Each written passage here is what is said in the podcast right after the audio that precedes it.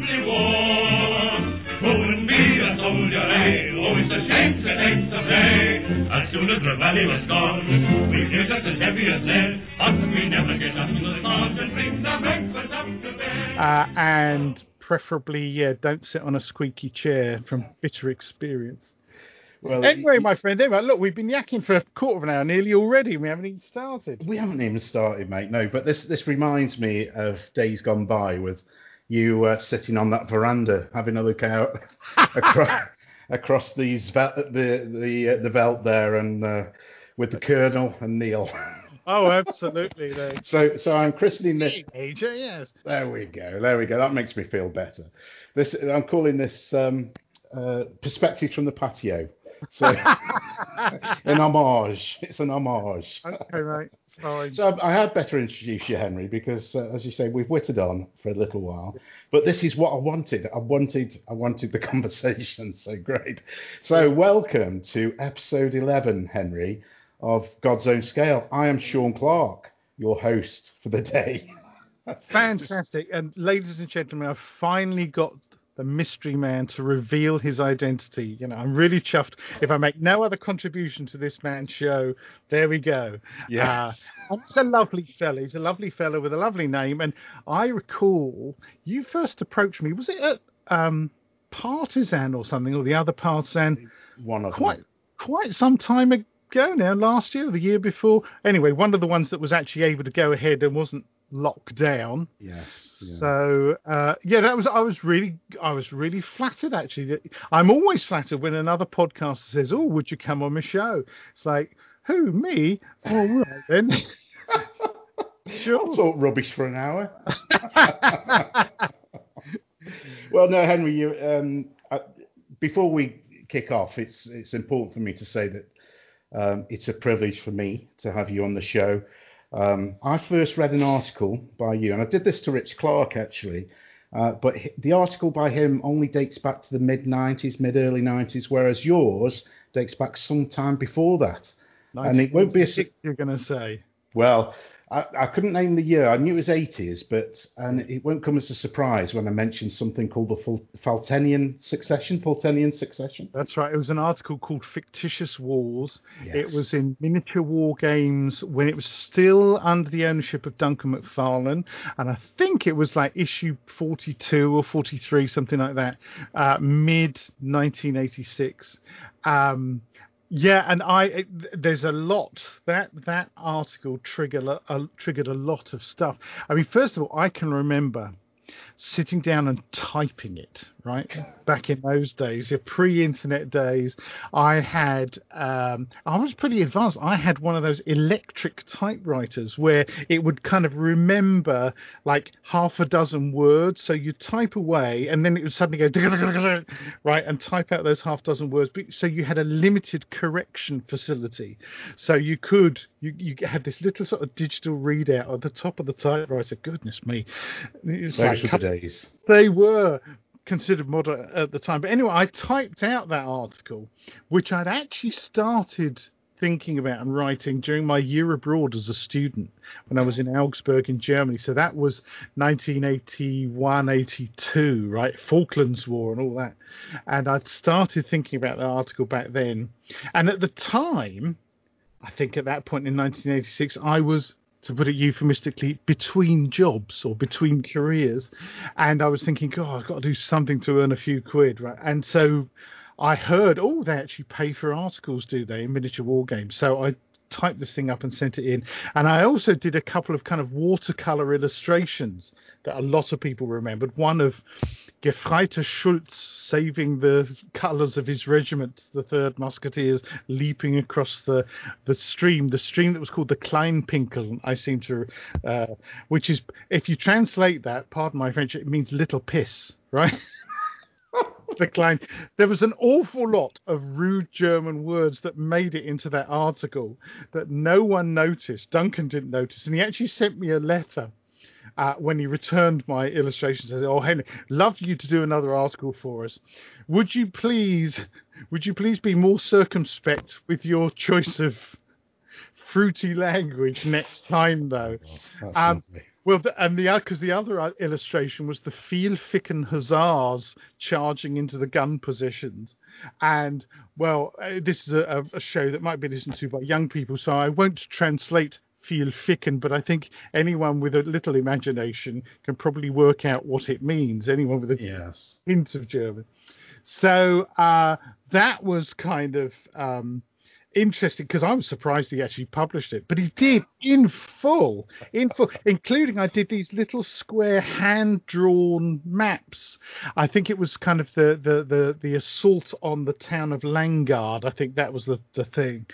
And looking back now, my goodness me, we didn't have the benefit of the internet. We didn't have the benefit of instant cameras or anything like that. So I, I did these maps by hand, having played through this solo game of this disastrous attempt by Prunkland to attack this um, attack this uh, fortress held by Fultonland. Um, and it was a right laugh. I, yeah, because it's back then. Everyone now, you know, with infamy, infamy of chain of command, all these things, thinks, oh yes, you know, card driven, all the rest of it. And I relied on ideas from Don Featherstone back then, in his solo wargaming book, and I'd made all my own cards on little index cards, you know. So, uh, um, courier gets lost on the way to deliver orders. Uh, horse shot from under him, he has to continue on foot. Uh, gets lost in the fog. All these kind of things to add what Rich and Nick would now proudly say friction to the game. And oh my God, there was so much friction in that game. I look back on it now and think that was almost ahead of its time. It was, and it was just a bit of fun, really. And I, the thing was back then, I was still living at, um, well, I had to go back and live because I was unemployed, live with my mum at uh, our old family home, and I didn't have a, a uh, room for a war games table in my bedroom at the time. So I I cleared out one of the sheds in the garden and set up this. I think the table was only like five feet square, something like that, and played out this thing solo. And so I look back with a lot of affection on that. And it was one of those things where, oh my God, I've been published, I've been published. And I have to say, they did a great job actually reproducing the, the images, the, the illustrations I'd done. This is back in the day when you had proper repro houses who took pride in the quality of the scans they did. And, you know, they were checked and double checked. And the, the quality of Duncan's photography back in those days was absolutely beautiful. And I this thing was published, Fictitious Wars, and it was it was quite a long piece, wasn't it? Eight or ten pages, I seem to remember. Mm-hmm. And I thought nothing of it because you know I thought, oh well, that was nice, and that's an end to it. Because of course back then it wasn't like nowadays. You've got Twitter, you get instant feedback, don't you? You, you something's published, you know, my, like one of my articles in Wargame Soldiers and Strategy or whatever. Instantly, people, oh, I've just got my copy, and oh, I really loved your article in that. Back then, it was like it was an echo chamber. It was like you send something off silence. Unless someone happens to write in a letter of complaint to the editor. That article was absolutely disgraceful full of german expletives which could have happened but didn't. So it, i was kind of astonished when uh, oh my goodness me let's fast forward to 2005 thereabouts mid 2005 where i got uh, an email from uh, a guy who'd been following my what was we didn't call them blogs back then, but my website, my Battle Games website. This guy Steve Gill, uh, who said, "Oh, uh, Henry, um, we're setting up this this group with this with this, these people called Yahoo, and we're calling it Old School Wargaming. And there's there's a bunch of us there who remember that article you wrote. Would you be interested in coming along and chatting with us?" And I was like, "Blimey!" First of all, someone read it. That's the first thing. Secondly, they remembered it. And thirdly, what? There's more than one person who remembers it.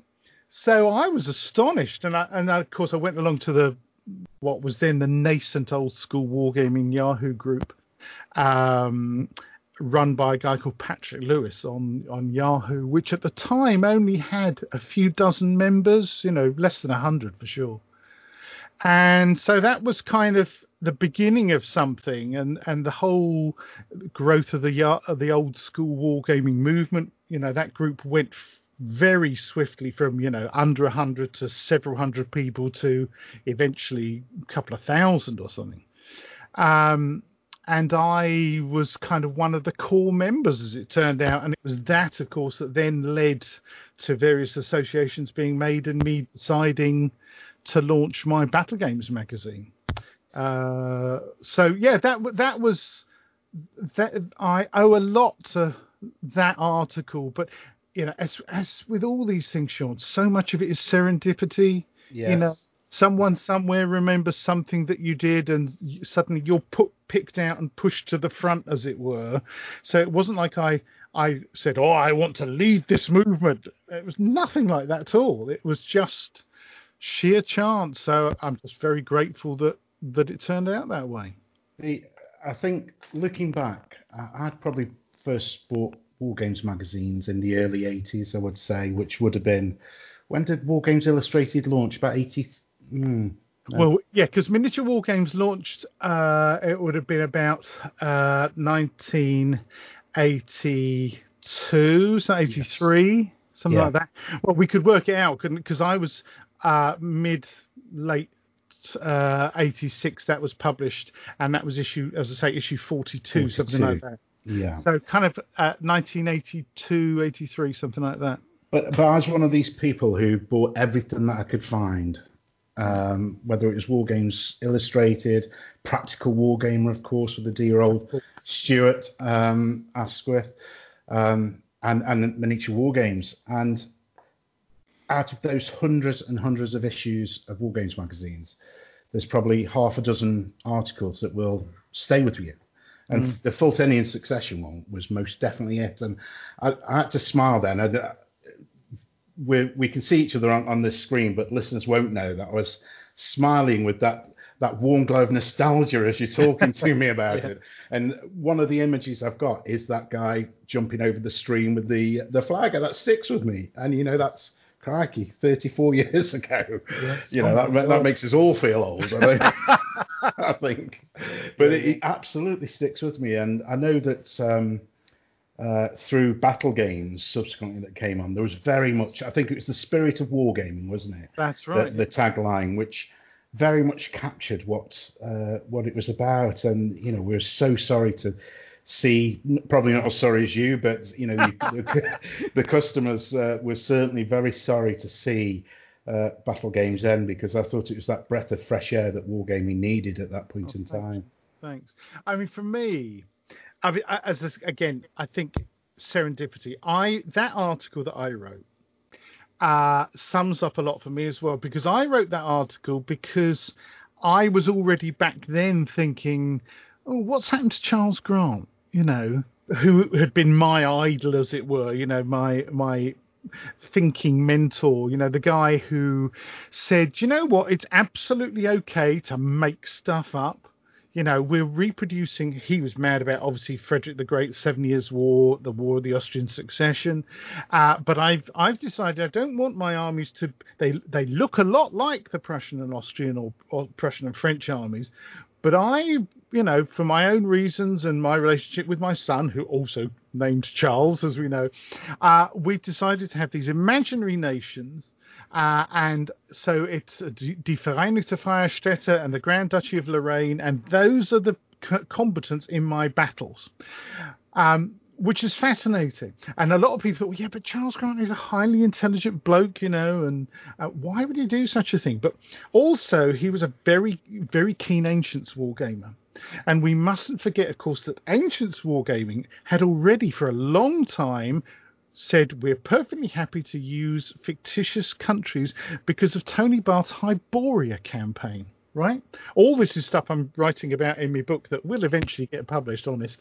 Uh, but this is one of the things that was fascinating me. All these highly intelligent blokes who would probably get quite prickly if a member of the public said to them, Oh, it's just playing with toy soldiers. You know, and they went to great lengths writing lots of books, didn't they, that generation, to point out it is not just playing with toy soldiers.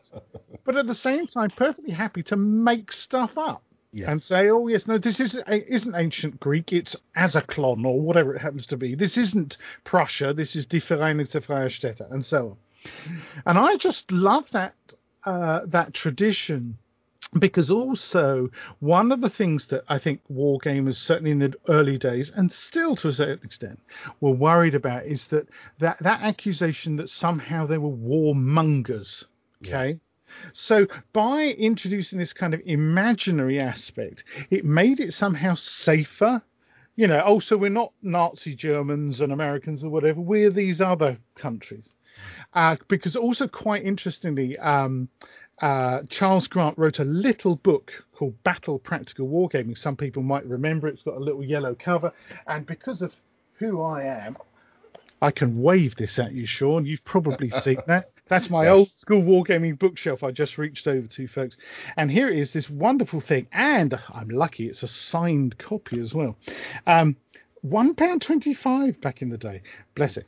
And there's this whole little book full of rules that seem to be for World War II, but at no point does he actually say it's World War II. He never actually says, "Oh yes, you know this is German army and this is the American army from 1944 or whatever it is." And it's left kind of vague. We can, you know, guess, yeah, well, it is World War II, probably ish. Um, but again, it's left kind of vague. So again, you get this safety, this distance created between real war, which is nasty and horrible when people sadly die, and hey, we're just, you know, this is a game. Um, so th- that tradition kind of excited me, and I think this was the other thing. When I wrote that article, the Fictitious Wars article, the fact is, no one had seen an article like that for quite a long time you know and then when battle you know the decision to start battle games which happened late 2005 the first issue came out march 2006 it was really you know i was one of those people practical wargamer had disappeared some time previously and I was one of those people that surely something no, that can't just lie dormant. Someone's going to pick that up. It was such a lovely magazine, um, and like all these things, actually, you know, your mind plays the nostalgia trick, and actually, I've got pretty much the entire collection of Practical Wargamer, I think. And you go back and it's, it's not quite as you might remember it, actually, um, because Stuart was quite an eclectic um, editor of the magazine. So there was some stuff in there that's like, oh, that's not necessarily what you would expect.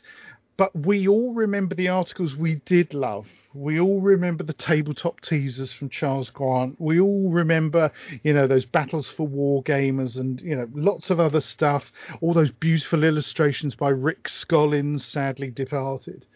Um, and there's enough in there as a body of work for you to think, God, that, that was a marvelous thing. And it was the right thing for me at that time and I associated myself with that kind of wargaming, that kind of gentlemanly conduct, that kind of you know the the the game's the thing, fat chaps. You know, don't have arguments over this kind of thing. Um, and so it, it lay dormant for such a long time, and I realised, well, if I if someone doesn't do something about this, it's never going to come back. And so I just felt, well, it might as well be me. And what better way to start getting something of that ilk back again than to actually approach Stuart Asquith and Charles Grant as the pretty much the first two people I contacted. Um, who else did I? Oh, Mike Siggins. Mike Siggins, of course, had that column, Wargamers News um, uh, Notebook, Wargamers Notebook, yeah. that had run for ages in Wargames Illustrated. Um, and uh, Mike was ripe for the picking because I pointed out to him, yeah, and I'll actually pay you, Mike. was that a novel idea? well, let's just say um, Duncan's a lovely bloke, but shall we say his administration was a little slipshod at times, and there were a number of regular contributors to his magazine who, shall we say, were left out of pocket for quite some time. So when I said to Mike, yeah, and I'll pay you this and I'll pay you, you know, as soon as the article's published, like, yeah, okay. so I had three well known names from the get go when I started Battle Games. But also there was this thing, Sean, that I, I didn't want it just to be nostalgia. I mean, this is obviously where you, you, the focus of this podcast comes in because um, as a gamer, yes, I have got a ridiculously huge collection of Spencer Smith miniatures because I'm a nostalgia nut, and I've there's just something about those 30 mil plastics that I love. You know, I, I imprinted on them when I was a lad, but also uh, one of the early major purchases I made back in the oh, when would it have been? The 1980s was I took a trip to Heroics and Ross when they were down in Wiltshire Right. um, back in the day, and I came away with a very large pile of uh, one three hundredth uh, Seven Years War miniatures. And in fact, even earlier than that, and, and I remember this only recently because I stumbled across a box in my piles of stuff here, which is like, what the heck is this? And I must have obviously sent off a couple of sample packs of Napoleonics from them sometime before that. Now, back then, I must have seen them advertising in military modelling, maybe yes. uh, something of that kind, because of course military modelling, oh, Battle for War Games, right? Which had a, a, a, a- time as a standalone magazine, but then got reabsorbed back into military modelling, and and they were advertising, you know, heroics and Ross, bless, bless their hearts, they've been around for a long time. Yes. I mean, back to what the 1970s, probably Must be. a long time. Um, so that's the thing with me. Is like, yes, I I like you know big thirty millimeter miniatures, big battalions of those, but I was already. And, and the question is why? I must have seen an article again. It must have been a Battle for War Gamers, something like that, uh, where someone was talking about. Do you? me- I don't know if you remember. Miniature figurines did five millimeter blocks. I'll, I've heard of them, Henry. Right. I, I can't ever recall seeing them. I, I don't think I ever saw them in the flesh, but I certainly remember someone did an article somewhere featuring these five millimeter blocks. I think they were using them to refight Waterloo on a map, something of that kind. And of course, that immediately said to me, "Oh, that's interesting." Um, that I could already see this notion that by using small blocks representing big battalions and so on, you get that kind of bird's eye view of a battle look. That uh, this is something I've talked about in my podcast with um, Sidney Roundwood and Mark Backhouse, who are obviously two mil specialists Yes.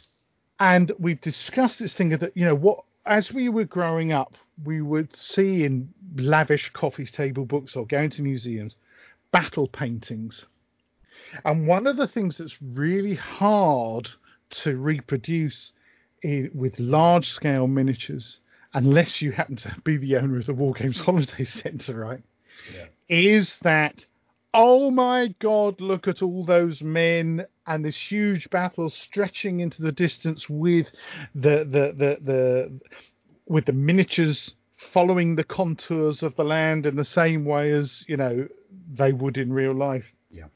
Um i mean that's another discussion isn't it you know billiard table flat war games what can we do about it Yes. but um, that so I was already I I was never and never have been purely a you know large figure man. Yes, at the moment I'm painting up Imagination Bizarbians, their 28 mil gripping beast, but that just happens to suit the project because we're doing Warhammer Ancient Battles. But at the same time, I'm doing. Uh, you've probably seen on Twitter. I've I've got a shitload. Peter's going to be so delighted when he actually sees me starting to put paint on these things because I've had them a while. Uh, shed loads of Romans and uh, barbarians at that scale. They can be Gauls, they can be Britons, they can be whatever I want them to be. Um, for playing Commands and Colours Ancients with my godson and playing it on Hexon terrain, you know. And it's a matter, in a sense, of if you've got an idea in your head, right, you're just choosing the right tool for the job. yeah. Okay, I've seen commands and colours at a couple of Partisan shows. Actually, you might have seen it being played with even 28 mil miniatures on really big hexes, and that just doesn't do it for me. I think one of the things about if you're going to if you're going to translate a board game into a miniatures game, I want to, if you like, enhance the big battle look of that game. You know, instead of using wooden blocks, you know, if I'm not going to use a, four wooden blocks in a hex, I don't want to use just four miniatures. Yes. Right. So my my uh, Roman heavy infantry, uh, oh gosh, how many in a unit? Uh, quite a lot. I think it's 96 figures in a unit. Wow. So four four 20 by 40 MDF bases, each of them with 4, 8, 12, uh, 24 miniatures on, right? Yeah. It's going to look stonking. Absolutely. But we're kind of getting a. Let me circle back round a bit. So the whole thing was with battle games, right? Yep. Was I wanted to show yes, and that first cover, issue one, you know, hold on to your bounce sticks or whatever it was. Bounce, you know, big battalions are back. that was kind of a statement which some people never forgave me for because they branded, me, oh, he's big battalions, old school, uh, you know, Spencer Smith, rubbish miniatures, uh, not my thing at all, right? faithful readers realised over time I brought in such a variety of different stuff. I was the first magazine to have six mil miniatures on the front cover. They were Right. pairs, weren't they? Uh, they yeah, pairs? Air Broad and Yes. uh, I can't remember Klisovitz or whatever the battle was. Absolute. And because and also uh, you might remember I had people like Bob Barnetson from Canada. He did uh, one of his first articles, "How to Paint the Little Buggers" or whatever it was Yes. called, right? Yeah. And he had a really interesting method because he used uh, future floor polish with ink or something in it as his undercoat. You know, he didn't Yeah. bother with a white or black undercoat. He just kind of went for it. And I, I remember talking to Pete Berry about this, and he said, "Oh, Bob, yeah, he's mad." But he Bob was a great source over the over the few years of the magazine's existence of some really great articles featuring small scale stuff. Agreed. We had, uh, I think it was Dave Rowbottom painting 10 mil paratroopers, uh, and so on and so forth. Because I want, you know, I'm a very broad church guy. I'm very Catholic in my tastes, and as I was saying there, I look at scale, miniature scale, as you know, choosing the right tool for the job. If you're a carpenter, you've got a great big range of chisels from enormous blooming great things if you're going to be carving a you know a church organ or something, down to little little tiny ones if you're doing marquetry and that kind of thing. And and my feeling has always been that the choice of scale you make for a particular game, even a particular rule set, you know, because there are people like me who've got the same period in different scales, but I will use them for different rule sets. I'll use them for different scales of encounter. You know, if if I want to do a really big battle like Salamanca, let's not mention that. But if I'm going to do a really big battle, sick, we'll come back to it. All right, sure. We will, yes, yes. I was trying to get in there. We will mention it. um, but for a big battle like that, right, one of the big biggest battle in the Peninsular War, six mil is an obvious choice if you want to be able to fit it into, you know, my Luftwaffe here, right? That doing moving upscale at all, either you've got to have units with a lot fewer miniatures in them, which again kind of detracts from the look that I'm trying to achieve, uh, or you're going to need a lot more space, uh, or you're going to have to start making compromises by uh, the term is bathtubbing. So you know, oh well, no, yeah, I know that brigade should be four regiments, but we're just going to use one to represent the whole brigade, which to me is like, eh, no, I don't want to do that.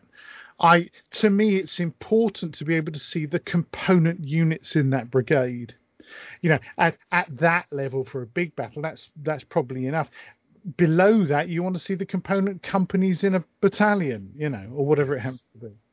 So, for me, uh, six mil is a perfect, or even two mil. I might come to that. I haven't tried it yet, but it might be just the perfectly logical choice for that particular thing that you want to represent. So, to my mind, you know, because I think before the show we were chatting on Twitter, and you're saying, you know, we should perhaps talk about scale prejudice and that kind of stuff. Well, to my mind, scale prejudice is, pardon me, is just bloody stupid. You know, what, why would you have a prejudice against? You may have your own preferences, right? Mm. You may feel like, well, I, for example, someone who really enjoys really intricate painting of miniatures and maybe even does military modeling, that kind of stuff as well, makes 54 mil stuff. Sure, I, the attraction of 28 mil or even 40, 42 mil, you know, it's undeniable. If you want to lavish care and attention on an individual figure, absolutely, you know. Uh, there are some mad people like Jim Ibbotson who keeps popping up on Twitter who paints 28 millimeter miniatures en masse to that standard, which is like, yeah, Jim, give us a break, mate. Give us a break. Okay. Admire him, but you know th- that's his thing. That's his shtick, and good luck to him. Bless his heart. Yeah. I lavish that amount of attention on 28 mil miniatures is if I'm doing skirmish gaming. Like um, there's a company called Black Scorpion Miniatures who do the most amazing Wild West stuff and pirate stuff and that kind of thing. And those are just exquisite miniatures that you kind of feel like, yeah, okay, I'm gonna I'm gonna lavish them with some care and attention to produce individually beautiful miniatures because that's how they're used in the game as well as individuals. Uh, my Spencer Smith 30 mil production line. I mean, there's part of the mercy with the Spencer Smiths is they've got no detail on them. Have to invent There's no buttons. it's literally, and maybe when Holger Eriksson first sculpted them, there were, but they were back in those days, 1960s. More likely that the detail was engraved into the figure, whereas now, of course, modern miniatures, it's all kind of raised up. So, oh yes, you can just dry brush across the buttons, and there they are. All that lace, dry brush across it. There you go. Whereas back in the 50s and 60s, like the tradition of London kind of vibe, that was all kind of minutely engraved with jewelers' tools, right? So it was there, but you needed to also be an incredible painter to be able to pick out that detail. So my Spencer Smith production line, and somewhere on the blog, somewhere I, I think I posted some pictures of how I do that. Um, and people can see that, yeah, you know, you, if you're painting 48 man battalions, you don't mess about with eyelashes, right? no, surely not. No. And of course, that you know, when it comes to six mil painting, which a lot of people, oh, I can't, oh, I can't paint six mil, I can't see the little buggers, can't see. Well, you're the same man who's put in, you know, uh, buttons and lace on 28 mil miniatures, and not complaining. Yes. Whereas I look at what you're doing, thinking. Blumik, right? That would take me a month of Sundays. And you're saying you can't see the six. Well, that's rubbish. Yes. And it's like all things, it's just you adapt your technique to suit the miniatures. And you, again, you're thinking not in terms of, yeah, well, yeah, if you want to, and there are a few cra- crazy people who do, of course. On a six mil miniature, you know, you might have the Duke of Marlborough. Yes, you could lavish incredible shade, all th- three stage highlighting from Kevin Dallimore's book, you know, and all the rest of it.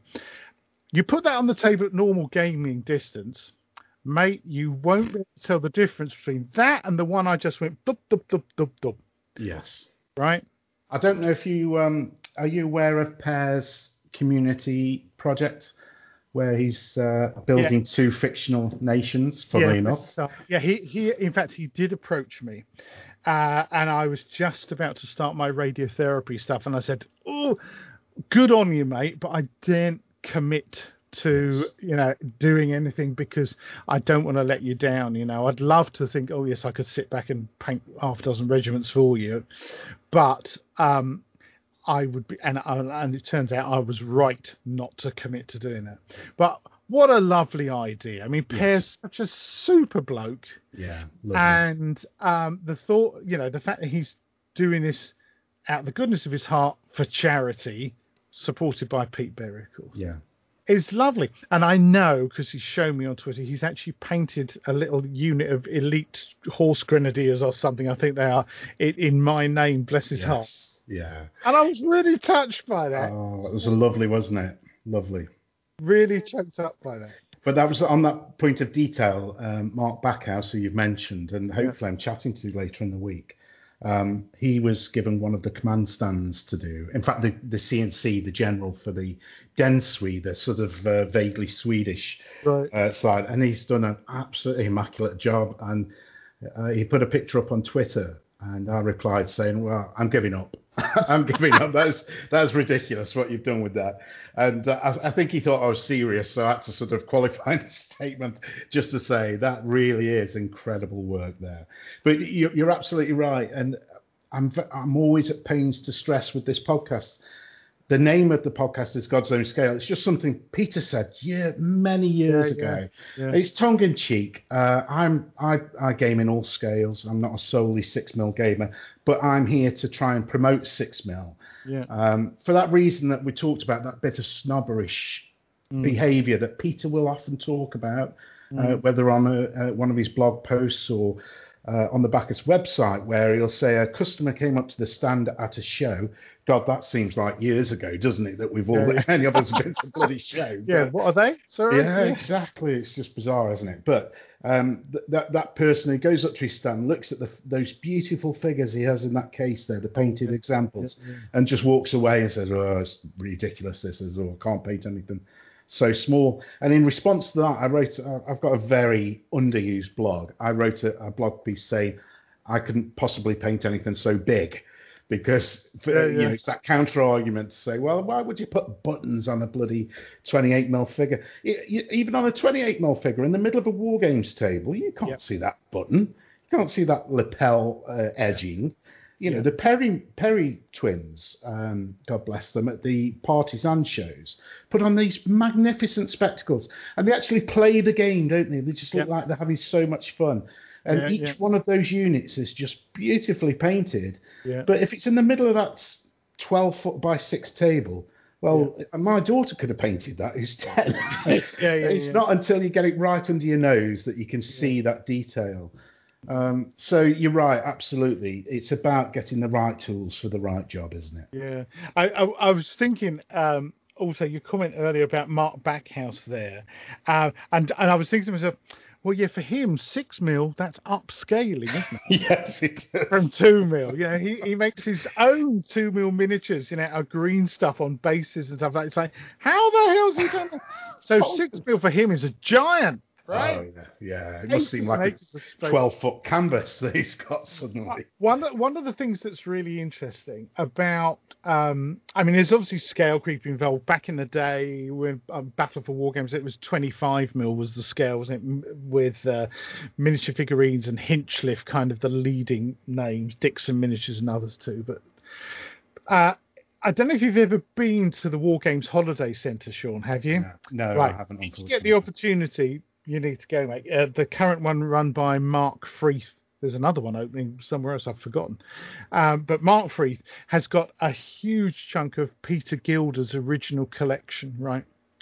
And one of the things is, I think back to all those early kind of miniature war games and war games illustrated magazines where Duncan Macfarlane constantly had his camera at the War Games Holiday Centre, as it then was in Scarborough, you know, where Peter Gilder was. Yeah.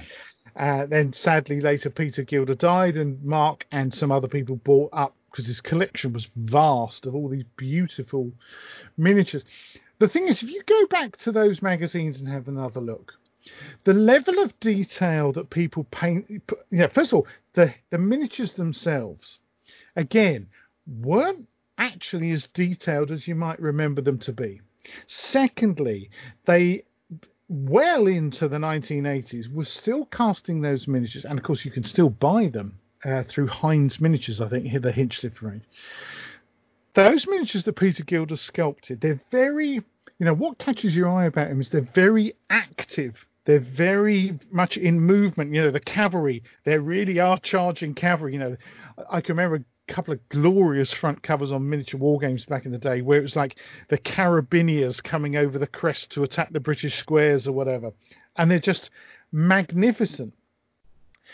But actually, the level of detail with which they were painted is not the same as people now paint miniatures. The kind, you know, they probably do all right. They get get a mid-range placing in a painting competition, right? But the first thing is that they were painted in a glossier style with a gloss varnish. That's something that's changed. Uh, a lot of the basing was nowhere near as sophisticated as it is these days. Uh, but they still looked hugely impressive on mass. And if you go to the War Games Holiday Centre and online on my Flickr page, I think I've got hundreds and hundreds of images from the War Games Holiday Centre that people can go and have a look at. You'll see these massive sweeping battle scenes on these tables that are like 24 feet by 6 feet or whatever, right? They look amazing on mass. Yes. Okay. Whereas if you zoom in for individual detail on any of those figures, it's actually like, oh, right. I thought they would actually be almost like better painted better than this. No. But that's the wrong word to use, isn't it? Painted better because they were painted to achieve a particular purpose, and they achieved that purpose perfectly.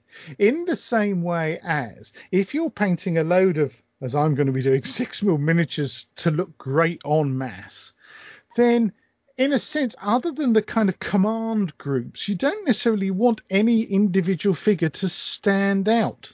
You actually want them to look as if they are a mass of men on a battlefield doing their job. And I think this is one of those other things, isn't it? We have this idea of perfection because most of us in the hobby have to admit to a certain degree, you know, greater or lesser degree of, you know, being on the spectrum of obsessive, right? And so it's our own obsession with getting the painting absolutely tuck, tuck, tuck, perfect, perfect, perfect, you know. And oh, I've made a splodge there, go back over and right. That's our own obsession. Whereas if you if you imagine real soldiers on a real battlefield, um, they're not necessarily in parade uniform, right? They're not spick and span. They haven't just all come back from the dry cleaners, right? the guys on the field at Waterloo, they would have certainly, you know, because they. This is one of the interesting things historically, and one of the, the things I've always been fascinated about, you know, with the 18th century and 19th century. Soldiers did want to look their best for going into battle. So yes, they would give themselves a bit of a brush down and tie themselves up, and if they've got a fresh shirt, they'll put that on. But like the build up to Waterloo, it's been pouring with rain. They've been trudging through mud they're not going to look picture perfect on the morning of Waterloo. Mm. So it actually is quite anachronistic to see a, a, display of miniatures representing the Battle of Waterloo, where they all look like they've just come back from the dry cleaners or yeah. they've just been issued with brand new uniforms. Parade ground best. Absolutely. Mm. And this is where uh, our we uh, often obsess to paint our miniatures in a, and I'm showing inverted commas with my fingers here, folks, uh, obsess uh, with being historically accurate. Yeah. Uh, and having all our figures wearing the correct uniforms. And we know some people, oh, yeah, well, yeah, I, I've got a completely different set of figures for my 1807 French from my 1808 French because there was a slight change in uniform regulations. And I do. I've met people who've duplicated the Grande Armée several times to represent, so it represents. Know, it's like really, really, and that's also assuming that you know every unit got issued with its new uniforms at the same time. You know, it, they didn't have Amazon deliveries in those days. no. So, uh, and and yet the real historically accurate thing to do, and this is where I do admire someone like Jim Ibbotson, is he paints his figures exquisitely and then muddies them up, dirties them up. So when you look at a Jim Ibbotson, you know, group of figures, you can see they've got muddy boots. They've got, you know, dirt and filth running up their legs and stuff. Yeah, they've been, been bashed and banged about, you know. Now, that I, I still think that way lies madness. but I, I do see now, that is someone who understands what historical reality actually is. Uh, historical reality is not perfection. And then there's this other thing, isn't it? That, you know, and this is why, you know, one of the strong reasons why do six mil or 10 or two or whatever, the micro scales, is that actually you can have a, a, a battle that looks more historically accurate, more historically real than if you're using 28 mil miniatures.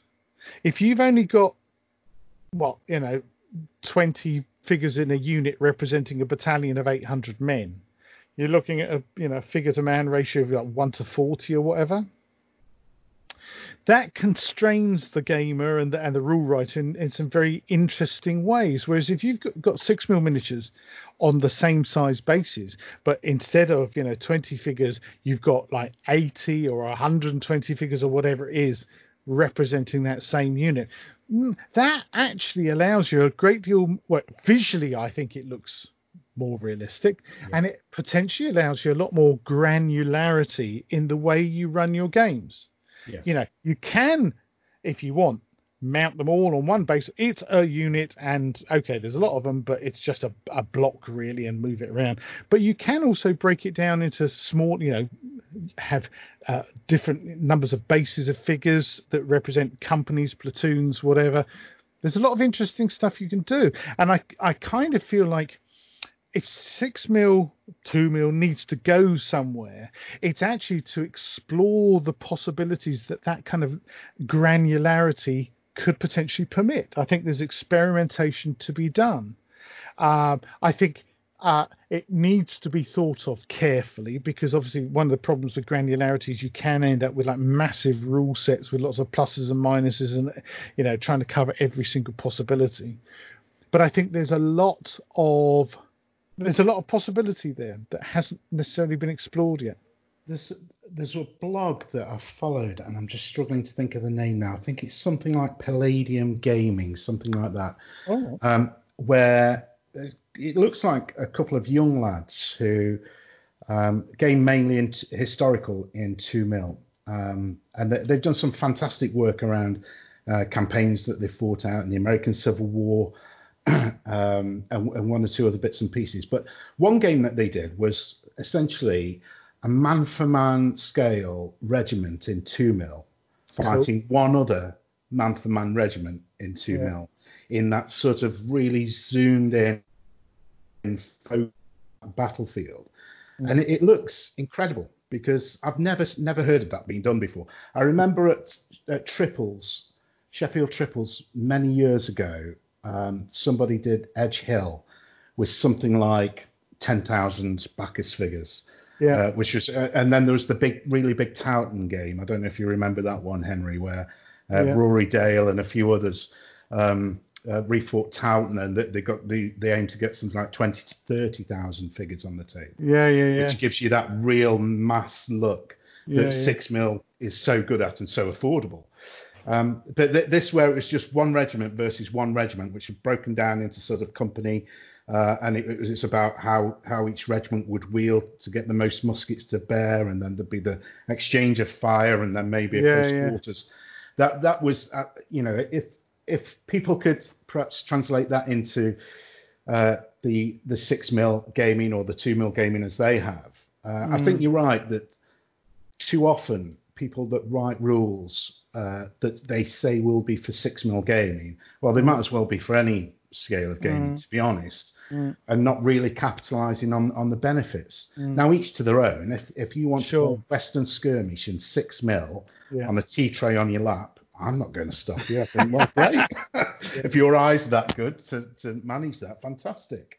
And, and likewise, if you've got the resources to fight the Battle of Blenheim on a 20 foot long table with thousands of 28 mil figures, beautifully painted, then great, good, good on you. But each to their own. And you mentioned about a broad church. Yeah. You know, we've that that's the bit for me that I think some people perhaps don't accept or don't realize that just because the way I do something uh, doesn't appeal to you, that doesn't matter. It's this is my hobby. Absolutely. Yeah, yeah, yeah. This this is my time that I'm investing. You know, if we play golf, we all play relatively to the same set of rules, and you know, you you you, you go out and you play. But with wargaming, crikey, who plays the same set of rules? Even if you own the same set of rules, you don't necessarily play them in the same way Yeah, that because people yeah. tinker. Wargamers are Yeah. inveterate tinkerers. Yeah. Uh, and it's one of the beauties of the hobby, isn't it? Mm. It's one of the wonderful things of this hobby that whether you're a painter, whether you're a model maker, whether you're a rules lawyer, and I mean that in the nicest possible way, whether you're a historian, it's all there, isn't it? That's why this Yeah, hobby is so absolutely. wonderful, isn't it? Absolutely. And um, I mean, there's just so many aspects to this that I think uh, mean that you know people who um, ignore the possibilities offered by small scale are really missing out. I mean, one thing, for example, you know, I choose moving away from the Seven Years' War and all that kind of stuff, moving away from ancients. World War Two. Uh, I own uh, a, a bunch of what I still think are some of the most exquisite models on the planet. GHQ, actually technically one 285th scale. Yes. Uh, early war German armor, and I've got some early war French and stuff. That uh, the funny thing was because I this is a couple of years ago. I my mate Guy and I were going to do oh we're going to do World War early World War Two, and oh we decided uh, GHQ beautiful miniatures, yes expensive but definitely worth it. And I galloped away and and I was really chuffed with how well I painted all my early World War Two German stuff, and he gave up after two French tanks, right? and it's like, really? Which is why we then switched to 20 mil, and I painted, uh, reproduced that German force in 20 mil, and he painted about two French tanks again. Oh, come on, guy. yeah, he's he's he's having a kind of uh, a crisis with his gaming and certainly with his painting. So in the end, I've said, "Well, do you know what? Just mhm, give the whole lot to me. I'll paint the lot." So, but anyway, the this goes back again to a board game because uh, we back at university used to play a lot of Advanced Squad Leader, which I I look back with almost in horror, right? But it had quite a lot going with it, and even back then I thought, oh, it would be quite nice to sort of do this with miniatures, wouldn't it? If only we could, because now you've got Hexon terrain, you've got any number of people doing gaming mats that they'll, oh, you want it with hexes? Not a problem, governor, right? So the possibilities now are extraordinary.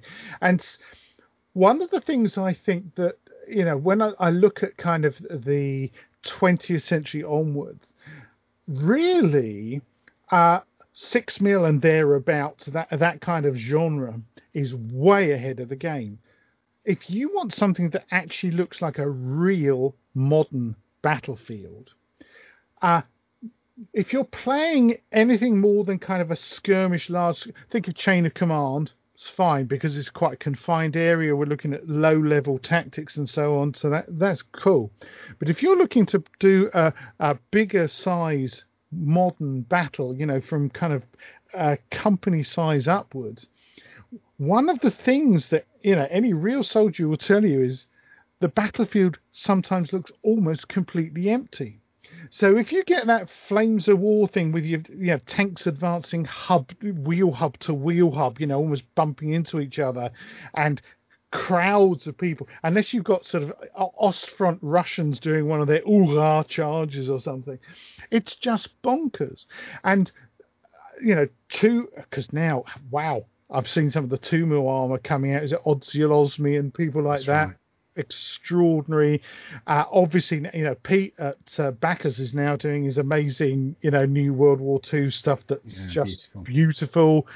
Um, the GHQ we've already mentioned, which I'm going to mention again because they're sculpted by hand, which is like, eh. Wow. Uh, yeah, well, they were done for actual um, kind of unit recognition, you know, for the U.S. Ah, military and stuff. That's okay. why, you know, so they had to be as accurate as possible.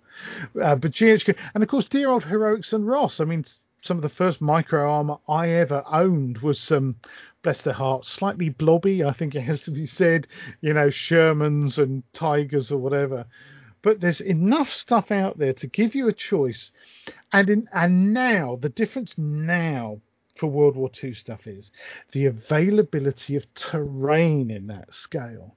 You know, back in the early days, you know, I could cobble together a you know a, a, a 172nd scale HOO or whatever it is farmhouse railway station you know, all those cardboard models from the the German model railway people and stuff that were really helpful in the early days when we were using airfix figures and stuff. Mm. Then I learnt you know through Charles Grant and others oh yes you can make stuff using balsa wood and what have you. And but still, making stuff for micro scale games was like, yeah, I suppose I could try and hack it out of a block of balsa wood or something like that. Didn't you just didn't get terrain of the same quality? Trees, trying to find trees and stuff of that scale, let alone roads. And well, look at the choice we've got now. It's absolutely phenomenal. And one of the things that I find really beautiful is when I see, say, a World War II game played in you know six mil or whatever, the quality. It's like an architect's model, isn't it? Yes. Yeah. Uh, I can remember. Oh crikey, it's probably a couple of years ago now. That um, uh, I can't remember the name of the show, but over in Kent, uh, I shall remember it, of course, after we finish the conversation. Yes. My apologies to them, but there was a a, group of guys who'd recreated the assault on Pegasus Bridge, D-Day, right? And it looked phenomenal. It looked like um, a model had been made from a reconnaissance photograph Yeah. and I think they'd 3D printed some of the the stuff, the maybe the bridge itself and what have you. The the water effects were amazing. All the little houses and gardens, teeny teeny tiny stuff. It was exquisite. It was jewel like, and I would say to anyone, you know, who favors any scale, if you've seen that, you could never you know, with any good conscience, diss six mils a scale ever again because that was as perfect as anything I've ever seen anywhere in any scale. Did you see Arnhem on, on a similar vein done last year? Now, I think it may have been taken to Crisis uh, No, last year. So, on the, in a similar vein, the guy, and he's he's on Twitter, and I'll I'll, I'll post a link up in, in the show notes, and uh, I'll message on Twitter with the link. He he'd taken one of those aerial reconnaissance photos of the bridge and, and the town centre, and he'd recreated the town centre of Arnhem and the bridge and the ramp and the and on, in a similar vein to that, I, this was one of those wow. I have never seen that done before. Every garden, every outhouse, every Yeah. road junction, um, and I've seen the Pegasus Bridge game that you're talking about, and I think what the more so than with the Arnhem thing, the Pegasus Bridge gives you that indication of space Yes. that you don't often get, do you? Because famously, and I won't mention the company, but a certain war games company who do fantastic things in big scales released a box set uh, recreating Pegasus Bridge. Um, but the rules that were used, which are a set of rules that I've used uh, and really enjoyed, but the set of rules that they used, you couldn't fire your rifle from one end of the bridge to the other. Yeah. yeah. I can remember Neil Shuck talking about this on Meeples and Miniatures. There, there we go. I know exactly what you're talking about. Yeah, so um, that that that in that concept of range and and just mm. the look on the table. I've I've heard Neil talk about that empty table thing mm. where I'm not really sure. If you're crouching behind a hedge, you know, uh, uh and you're looking over a field mm-hmm. that you see too much. To be honest, you're gonna you might shoot at it because there might be you might hear shots coming in from uh, the other side, but you're not going to see too much, are you? Yeah. It's- so it's- that's a that's a brilliant point because it it makes you think of what real tactical choices the commander on the spot would make. Because as you say, they might see some muzzle flashes, they might hear the shots coming in. So, okay, guys, lay down covering fire on that hedge over there. But you're not going to be doing aimed fire because you can't see anything specific to aim at. Similarly, th- think of all the images you've seen you know, read anyone who, who loves reading military history, World War II military history books about armored warfare and stuff. The care and attention that was given to making sure that your tank or other vehicle remained as concealed as possible for as long as possible. Vehicles being very carefully positioned so that they're hull down right? Vehicles being camouflaged with, you know, the foliage of the trees nearby, you know, and they, if, if they're moving from one position to another, they got a different type of foliage. They'd get rid of that lot and put on a new lot, right? They'd go because they're trying to save their own lives. This is the difference. This isn't just a game, you know, oh, yeah, go on over there, oh, blat that thing there, whatever. They've got to conserve their ammunition. They've got to conserve their petrol oil and lubricant. They've got to make sure the thing keeps working. And they, you know, they want to kill the enemy lest they be killed themselves. So they go to extraordinary lengths in positioning their vehicles. Now, this is another thing. We mentioned it a bit earlier. The billiard table battlefield, right? Which is one area where it's actually a lot easier to achieve real kind of rolling countryside in the micro scales than it is in 28 mil. 28 mil, oh gosh, I can remember. I won't haul it off the shelf, sure, but there's books like the Airfix Guide to Napoleonic Wargaming and uh, books by Charles Grant where I think Nick Skinner might have mentioned this in the latest Lardy's Oddcast, where I think he might have even mentioned me in connection with this, where basically he said, Oh, yeah, Henry would probably show us where there were diagrams for this to do with dead ground, right? And they would have, yes, well, okay, you're using back then a 25 mil miniature, okay, uh, but we have to have a different height scale to ground scale because obviously if you're using say one millimeter represents one yard on the ground yeah that technically means that your little miniature there he's he's 25 yards tall right which is like Oh yeah, he's seventy-five feet high, so he's mm. actually a giant.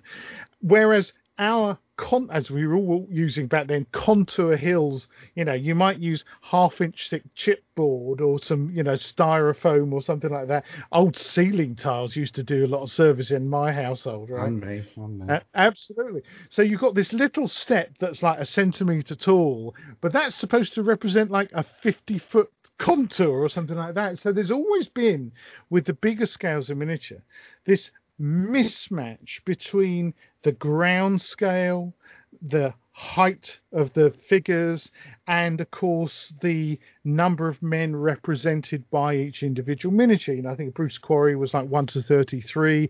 A lot of war games rules were one to twenty. Some of the WRG 1685, 1845 was like one. Now that was interesting. It was one to fifty for infantry, but one to forty for cavalry. Yeah, work that one out. yeah, that blew my mind. That was also the rule set I loved because it had surprised or Spanish minus one. Which is like, mate, that's racist. What if you both? what if you both? Uh, astonished or Australian? You know. So anyway, there's uh, there was all that. Now, come back to micro scale gaming, of course. You don't have to make the same compromises visually. Mm. You know, if you've got a big lump in the ground and you've got a 1 285th scale tank, well, that's the height of the lump of the ground, right? You don't necessarily have to recreate the blooming Alps. You know, that would be a challenge for anyone, I'm sure. Even but, there. But it means that there's you know, at worst, there's a, a, much better correlation between the size of the miniatures you're using and the actual contours of the ground. Obviously, if you get down to two mil, you know, as we've seen uh, the games that you know Sid and Mark put on, you know, the Siege of Portsmouth or whatever, it's like, yeah, that looks like a bunch of men in that terrain. Yeah, and this is the other thing, isn't it? It's like having, you know, in a normal large scale miniatures game, the miniatures dominate the landscape, don't they? Yes. Now, for some people, they want that. It's like, look at all my beautifully painted 28mm miniatures. Really, what I'm here to do is to show off the miniatures. The terrain is kind of, it's nice, but it's sort of secondary. Whereas when you go to microscale, no, no, no, no, no. We are now looking at these forces in the landscape. We are back to that beautiful battle painting where you can see that one of the difficulties for a general in undulating countryside, he might have a battle line stretching a mile or more, and he can only see half of it or less yeah. because some of it is literally over the hill. Mm. So, what does the the general has to then make various decisions about? Do I have trusted sub- subordinates who can carry messages to those places? In a modern context, right? Is our radio network reliable? Because I can't see the guys. You know, yeah. uh, even in really modern context, okay, the guys might have helmet cams on, but if the comms are down, the officer's still just as blind. So all these, uh, know, it, it it becomes a step closer to another thing that Rich and Nick at Two Fat Lardies love talking about, which is Kriegspiel. You're getting this much more realistic impression of what it actually means to command large forces in complex terrain. You know, back in ancient days, they like to find a nice flat bit of almost desert, right? Yeah, get those pebbles out of the way because we got chariots, right? And have at each other. You know, that's that's it is one of those things about a lot of ancient warfare. So, blimey, they had an awful lot of empty battlefields, and there was a reason for that, right? Reason, yeah. It's yeah. almost like they agreed, yeah, we'll use this billiard table. Is that all right? Yeah, okay. Uh, a lot of medieval battles where we're on opposite sides of a of a valley and charge, we'll have at it. So they didn't have the same kind of command challenges. But as soon as you move, you know, into the gunpowder era, ranges getting longer, armies getting much bigger. Certainly by the time you're reaching, you know, the Thirty Years' War or even the you know some of the Italian wars and stuff, battles are much bigger, much bigger forces, and so one of the joys of six, as it were, is you can recreate these battles. First of all, more economically, because you know, Let's face it. little leg, little lead is cheaper than big lead, but also far from people, you know, they shouldn't obsess about. Oh gosh, you know, well, I want to be able to see the buttonholes on those guys. Yeah, get over that because what you moving towards is the ability to really properly reproduce the command challenges of big battles, which then brings us back to, yeah, I think what we need now is more people writing more interesting rule sets for micro gaming that really kind of uh, enhance the difference that the small scale stuff can make. Agreed. I'll, sh- I'll shut up now, Sean. I've been babbling. mate, mate, I often say, I often say when people say I'm sorry for waffling, people come to listen to you and not me. You're the person who's got something interesting to say. Well, I'm, I- I'm just the continuity announcer. Let's say that much. Really But that that that that thing about the um, the billiard table battlefield, I, I put a thread on Twitter today because I went for a walk through the beautiful Shropshire countryside just outside my front door, and as any wargamer worth his salt, if you go on a walk through some countryside, you think, well, imagine if this was my war games table. Yeah. what would I do with that copse over there or this uh, this enclosed field? And I was thinking, in English Civil War terms, it's just something I've been reading um, about Naseby actually over the last few days, and the, the Sulby enclosures, the Sulby hedges. And I'm looking at this uh, this hedge line, Yeah. and I'm thinking, how in hell could a regiment of foot get from here to the other side of that hedge Yeah. in any sort of order, in any sort of timeliness, under fire? Yeah, Uh, never mind a- regiment of horse. yeah, And I'm not sure that we ever convey that, do we? We usually say, well, we'll take half off.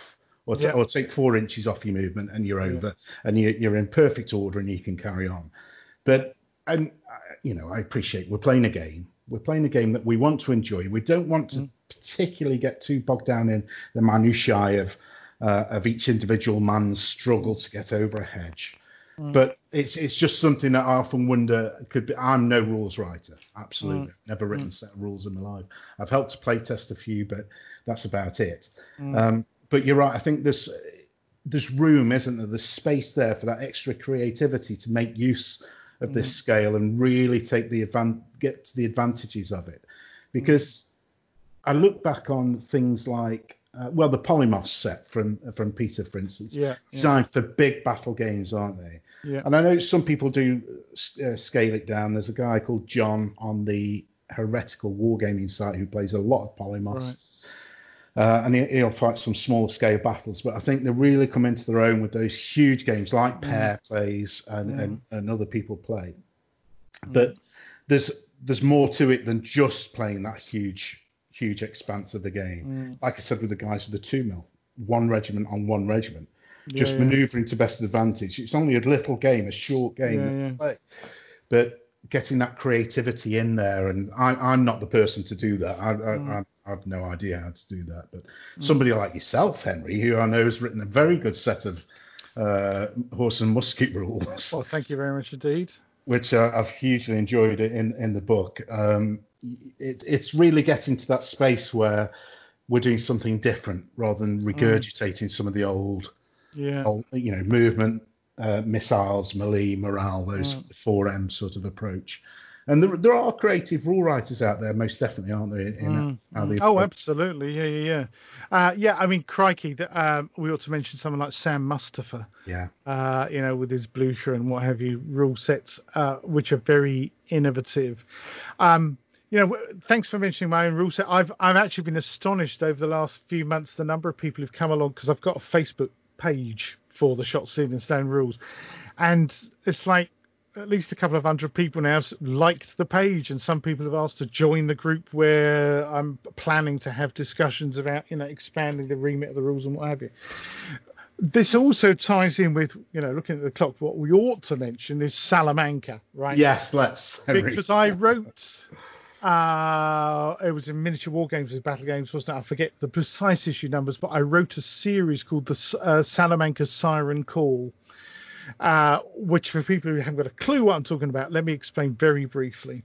Uh, going back to the War Games Holiday Centre, going back in fact to the days when Peter Gilder was still alive. So we're talking probably it probably was about 1986, seven, something like that.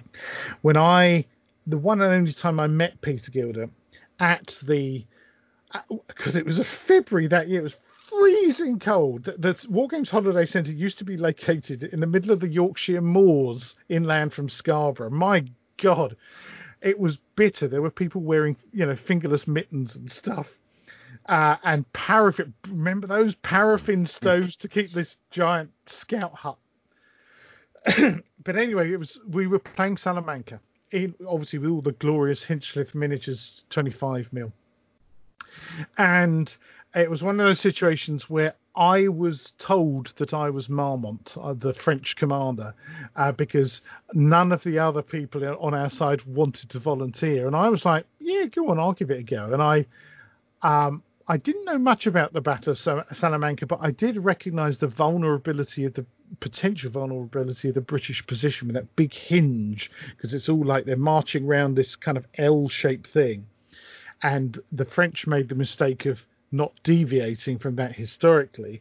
Whereas if they'd actually reinforced that hinge, they would have been able to resist the British. Anyway, cut long story short, I changed history, as it were, as Marmont, to my own astonishment, actually, and had this glorious moment because I'd husbanded all the French dragoons and launched this massive cavalry charge through the hinge, and it just smashed through square after square of British because I had the cavalry with horse artillery in attendance, did it all properly, right? Probably one of the most glorious wargaming moments I've ever had in my life, right? It was fantastic. Anyway, so that battle Salamanca, after that happened, well, naturally, it's like, oh, this is I, that was a really fun game. It was a brilliant game. It was all played in the right spirit. Peter Gilder was lovely. The miniatures were fantastic. It was socially, it was brilliant. All the right, you know, stars were aligned, and because I hadn't known much about Salamanca, you know, every Napoleonic Waterloo. You know, if you're British, Waterloo's the important one. And I started doing more reading and realised hang on a minute, do you know what? Actually, Salamanca in many ways was a much more impressive victory than Waterloo. It was a much more clear cut victory. And uh, Wellington, well, Wellesley as he then was, he became Wellington because of Salamanca.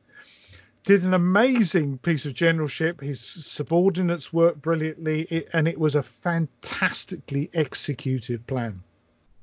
So I got kind of obsessed with Salamanca and it stayed with me. And then it got to uh, miniature war games with battle games when I was at the editor there. Um, I can't reveal much, but let's say there were certain uh, constraints imposed upon me about how, well, basically what my budget was to commission work. And it came down to, well, if I'd run out of budget, I had to fill the pages myself, right? That was just an absolute imperative, and it was Oh, there's a lot of stories behind this, Sean, for another time. We'll save that for another podcast. Let's just say that being the editor of a magazine isn't the the rosy coloured patch that some people th- think it is. It really Not the jet set life in Monaco with the no, mate. You know, it's not Okay. Vogue or Cosmopolitan, mate. It's miniature war games with battle games. And anyway, so I thought, well, okay, if I've got this problem, what can I do?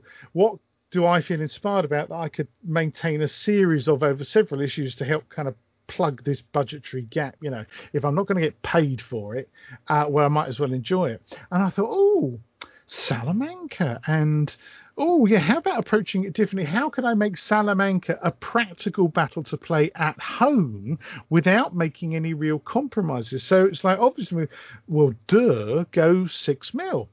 And i did invest a certain amount of cash with mr berry. Uh, i even remember him saying something like are you sure about this henry? Uh, It was that much, was it? Oh, well, it was enough for him to go, oh, all right. Uh, but anyway, bless his heart. I think he gave me a discount. Bless his heart. Good man. But anyway, um, so I bought a load of uh, British for 1812, French of that period, Spanish, Portuguese, and so on. Basically, to cover all every unit that was actually present at the battle. And I just started writing about it. It's like, okay, how can you take a battle like Salamanca and compress it into uh, I think I went for six foot by ten foot or something like that, which is the largest size I can fit up here in the loft size battlefield. So I went through the whole process of well, nowadays we've got Google Earth. So why don't we actually go and take a look at what the battlefield of Salamanca actually looks like because it's still relatively unspoiled, you know, unlike a, a lot of battlefields. And it was just a fascinating process. And then going into the business of, okay, so which units were present and precisely how many men did they have present on the day and where were they and so on. So I went through this whole process of kind of scaling it to be playable as a six mil game up here in the Luftwaffe. And whilst I was doing that, I thought, well, for my book, you know, I'd already written this rule set, shot, steel, and stone, that works fine for 28 mil miniatures. So how can I adapt that downscale to six mil? And I realised actually, to my enormous surprise, I don't think I need to make an awful lot of changes. So I even published, you know, this kind of downscale version of Shot Steel and Stone as I think was the final piece. Uh, it wasn't intended to be the final piece. The final piece, of course, was supposed to be, and ta-da! Here we are, folks. I've done it, and here's all the pictures to prove it. And well, fate intervened and ch- uh, change of Life. magazine ownership and stuff. So I've still got quite a lot of unpainted Baccus Napoleonics. Probably running into a couple of thousand or more miniatures, isn't it? Whatever. Uh, but I've got all the preps there, all the bases are cut to size. I ordered a load from War Bases, I think, back then. And uh, it's uh, what I've decided I'm going to do with the Salamanca thing is I'm going to involve my patrons because one of my patrons actually suggested this a little while ago. Said, "Oh, you know, we remember you wrote about Salamanca, Henry. What's happening with it?" It's like, "Oh God, why can't I just keep my mouth shut?" If only these people knew it was just supposed to be a load of filler articles, right? But this is what happens. You put something out in the world, and people go, "Oh, that looks interesting," right? Back to the serendipity thing. Absolutely. So be careful what you open your mouth about, folks. Yeah. It'll come back to bite you. So I have decided I'm going to get some of my patrons that they've volunteered some of them. So whether it will be I'll farm out some stuff to, for them to paint, or which might be a sensible thing, or uh, basically get them involved in actually staging the game. But it's going to be a bigger thing. I thought it was just going to be a little thing up here in my attic, but I think, you know, maybe it's something that I'll stage at the Joy of Six. You know, Oh, well, that would be amazing. you know, something like that would be nice. Uh, whether it's the first outing, I think what I might do is a, a first outing more privately to check that everything works, right? Um, but it should be interesting because I realised, you know, the the terrain is rolling. It's there's a couple of you know the the the, the uh, lesser and greater Arapiles as they're called, the two main hills at the kind of angle of the action, uh, and there's a few kind of ridges and what have you, but as with a lot of Spain, it's pretty open countryside. You know, you've not got random copses, you haven't got random hedges cropping up, that kind of Don't need to worry about that then. exactly. Um, and I just think it could be it could be spectacular. Actually, it's one of the examples where I think, yeah, this could look really good in six mil, and again, I- want to go back and have another look at the way that my Shot Steel and Stone rules work for that scale of action, because I originally wrote those rules for kind of you know the typical divisional level action that we mostly play, you know, whereas when you're commanding entire armies on both sides. I think I need to add in a bit more co- command and control stuff, and obviously make some, you know, tweaks so it's very specific to that day in 1812. You know, Yes. when the battle actually happened. You know, because mm-hmm. that's one of the other things that's, you know, again, people talking about historical accuracy. We're often playing with incredibly generic rule sets which have their place. And I hands up, you know, my Shot Steel and Stone were deliberately written as a generic horse and musket rule set when I first did them. So I had a rule set in the book, you know, when it came out back in crikey 2013.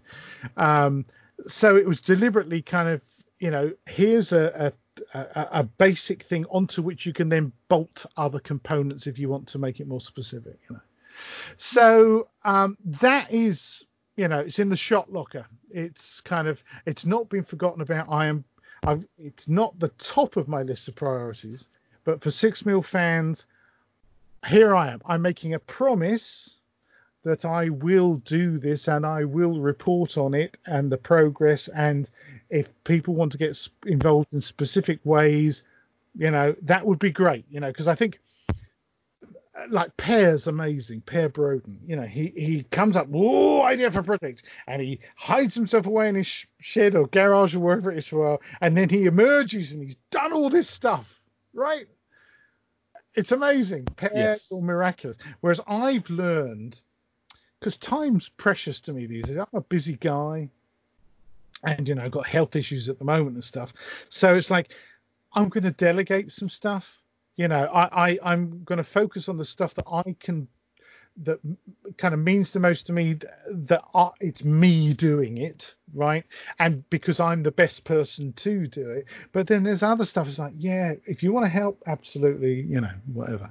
And i think mentioning Per again that that project he's doing at the moment just shows there are people out there. The community the wargaming community is amazing. People just put their hands up and say yeah i'll do a bit Absolutely, and you know the response that Per's had. I've, I've painted my own unit for that, and the the response he's had has been absolutely incredible. Um, I think he's already had twenty five percent of the figures back painted, um, and that's within uh, you know a couple of weeks. So something similar, maybe along those lines, whether it's Patreons or other volunteers, and I'd certainly put my hand up to uh, volunteer to paint something for you, Henry, because oh you mate. to, to, um, well, you haven't seen my painting.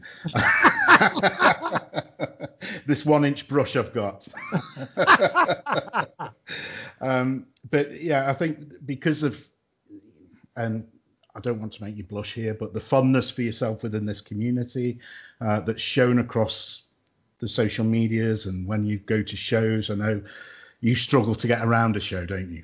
Uh, because It's- sometimes it's absolutely incredible. It literally is. I've lost my voice by lunchtime because of so many people just, oh, you Henry, nice to see you, and all. It's you know, it it really does bowl me over. I'm still as I'm still astonished by it. I truly but- am. But you are one of those people, and again, I won't make you blush, but you are one of those people who has contributed to the hobby, and mm. it's it's no, this is no exaggeration. That I grew up on the, the Featherstone books and the Grant books, and mm. you know you're you're in that sort of next generation along from there where, you know, when was the last time a War Games book was released of the standard that you put out there? Well, there you are. Again, serendipity, and and the same reason I launched Battle Games was the reason I wrote my book, which is Yeah. like, who was the last person who wrote a book? Don Featherstone, his complete wargaming or something. That Yeah. the, the very full color book. And how many years ago was that? And I just Yeah. thought, I can't believe No one's done this. And then, of course, even huger piece of serendipity, I was approached by Pen and Sword, who said, "We'd like you to write a book for us." Yeah. And I said, "Oh, well, I know just the kind of book I ought to write." And they said, "Oh, yeah, fine, do whatever you want." Now that's a two-edged sword.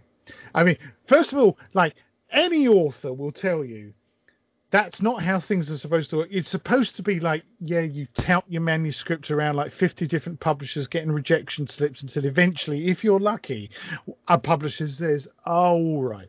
So for them to actually come to me and say, we want you to write a book for us, that was like, wow, okay. And secondly, the fact that they said to me, basically do what you want, right? because again, most publishers say, "Oh, we we want you to write a book about this particular thing," and I was just given literally free reign. Two edged sword, as I said, because it's like wow, but also oh my god, and that's also why it took me like four years to write. It was pretty comprehensive. The, and then they did the same thing again with the book I'm struggling to finish at the moment, which has taken even longer. Oh, yeah, what do you want to do? Us another book, Henry. Oh, yeah, I should probably do one about campaigns because no one's done that for a long time. Oh, yeah, go ahead, whatever. And then that's like a.